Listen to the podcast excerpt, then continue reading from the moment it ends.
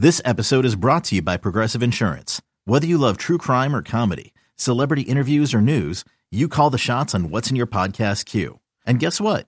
Now you can call them on your auto insurance too with the Name Your Price tool from Progressive. It works just the way it sounds. You tell Progressive how much you want to pay for car insurance, and they'll show you coverage options that fit your budget. Get your quote today at Progressive.com to join the over 28 million drivers who trust Progressive. Progressive Casualty Insurance Company and Affiliates. Price and coverage match limited by state law. When you need mealtime inspiration, it's worth shopping Kroger, where you'll find over 30,000 mouthwatering choices that excite your inner foodie. And no matter what tasty choice you make, you'll enjoy our everyday low prices, plus extra ways to save, like digital coupons worth over $600 each week. You can also save up to $1 off per gallon at the pump with fuel points. More savings and more inspiring flavors make shopping Kroger worth it every time. Kroger, fresh for everyone. Fuel restrictions apply. It's time to get in the zone. Time to get in the zone with the 49ers web zone. This is the No Huddle Podcast with Al, Zane, and Brian. When it comes to the playoffs, every team is good, right? There are no, unless you're the Minnesota Vikings with Kirk Cousins as a quarterback, right? You're a pretender then, right? Or unless you're the Dallas Cowboys who get bounced every time by the 49ers. Unless you're one of those two teams. You're a contending team, and you're going to be towards the upper echelon of your conference, and you can't go there with patchwork position groups. You can't go there with a patchwork offensive line and expect to win. You can't go there with a patchwork receiving core or defensive line. You have to have as many people healthy as possible to be able to make as much noise as possible. It's not saying that you can't get it done, but to give yourself the best chance, you have to have all hands on deck. I just hope that the Niners can go through this season without some major attrition, because Al, there have been two teams that have played more games than the 49ers of the last 2 years. Number one, the Chiefs, obviously, and number two, the Bengals. And number three is the Niners right behind them. The Niners have played the third most games, including playoffs, out of any team in the last 2 years. They've consistently had long seasons that stretch kind of into late into January. And I just hope that doesn't take its wear and tear on the team. And that's something that we'll have to watch. And that's a great point. I think a lot of people just assume they're going to be back where they were. And talent-wise, they should be. Certainly, they're a playoff team. Can they get back to the NFC Championship and beyond? Talent-wise, yes. But the attrition's a great point. They've had three really long seasons in the last 4 years, really long seasons.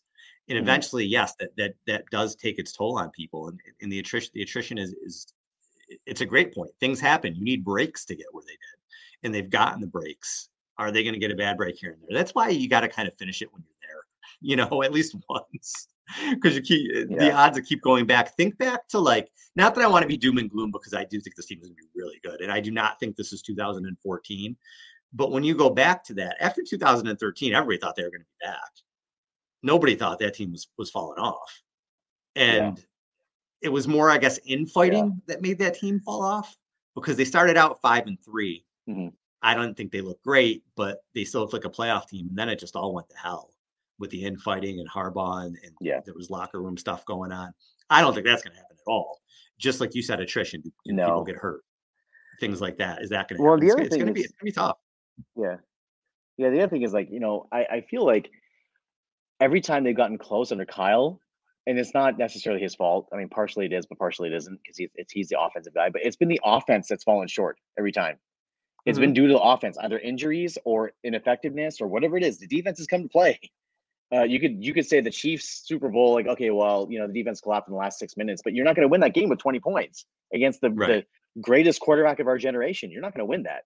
So I'm waiting for Kyle's offense to finally step up and finally seal the deal, because all three times it has been the offense, and specifically, obviously, the quarterback position very largely that has held him back. You can't blame him for the Brock Purdy thing, right? That's not his fault, right? That's just a freak thing. But again, attrition is part of the game.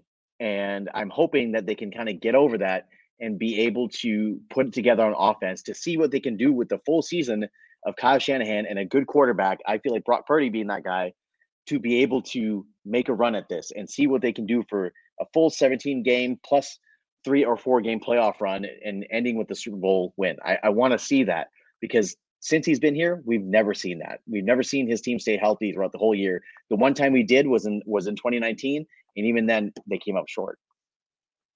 Yeah, and that was really the only year they've had a healthy quarterback. It was 2019 because Jimmy was banged up in 2021. Obviously, they went through 9 of them this year. So 2019 was the only year they finished the season with somebody who was healthy, which is crazy for 6 years. The other name I wanted to bring up, and we'd be remiss not to, is Daniel Brunskill, because he was a good player for this team. He could play every position on the offensive line. Plug him in at center, plug him in at guard. He did a great job at tackle in 2019. He goes to the Titans, Ran Carthon and the Titans for 2 years. I think that's a huge loss too. I thought Brunskill was a really big player for them. Yeah, and he was Aaron Donald's daddy too. That's the other thing as well, is that I've never seen a player. Have you ever seen a guy lock up Aaron Donald like that? I've never seen that. And you're playing, I mean, the Rams are probably going to suck this year, but you're playing a division rival that you owned, and his playing those games is a big part of it. If you can hold Aaron Donald down, it goes a long way in beating the Rams, and he did a great job to do that. Brunskill was a really good player for the 49ers. Yeah, he was really good. And also, shout out to Azeez Al-Shaair, who also cashed in. Great story. Undrafted free agent, comes in, makes a huge impact, and now cashes in. What a story. Those are the feel-good stories. And credit to Larry Kruger. Larry Kruger was the first one that I had heard talk about Azeez Al-Shaair as a potential player when they signed him as an undrafted free agent. He's like, he's going to make this team. So shout out to Larry for predicting that. And here we are a couple of years later, and he's cashed in as a free agent, and really just good for him. Good for Azeez. Larry was big on Purdy too, wasn't he? He was big on Purdy, yep. Yeah, I remember him saying stuff about that. We got to have Larry back on. It's been a while. He's always fun to have on. Yeah, he's great. I love Larry. We definitely got to have him on. All right, Zane. So kind of wrapping this up here. I know free agency is not totally over, and there's a long way in this offseason, but free agency period to this point, what grade are you giving the Niners? I give them a solid B. And the reason why is because for them to earn an A, you have to fill the edge rusher position opposite Bosa. You have to fill that right tackle position, and you need secondary depth. So this could very well turn into an A if they can do all of those things. But I think that it's been a great start. They re-signed to Sean Gibson. They got Isaiah Oliver. Obviously, Javon Hargrave was the biggest get. And they made several other smaller signings, like bringing Brendel back. Demetrius Flanagan Fowles was brought back as well as a depth piece special teams player. So they're making a lot of the smaller signings that they need to make to be able to hold their team together. I just want them to be able to get a starting level right tackle and a starting level edge rusher opposite Bosa. And I think that B turns into another B plus or A minus for me. What about you? I'm going to give it a B2, and I think they've done some really good things. The Darnold signing, we talked about it last show, but I love it. Mm-hmm. For a third quarterback. You have essentially a guy who I think will end up ultimately being a good backup in the league.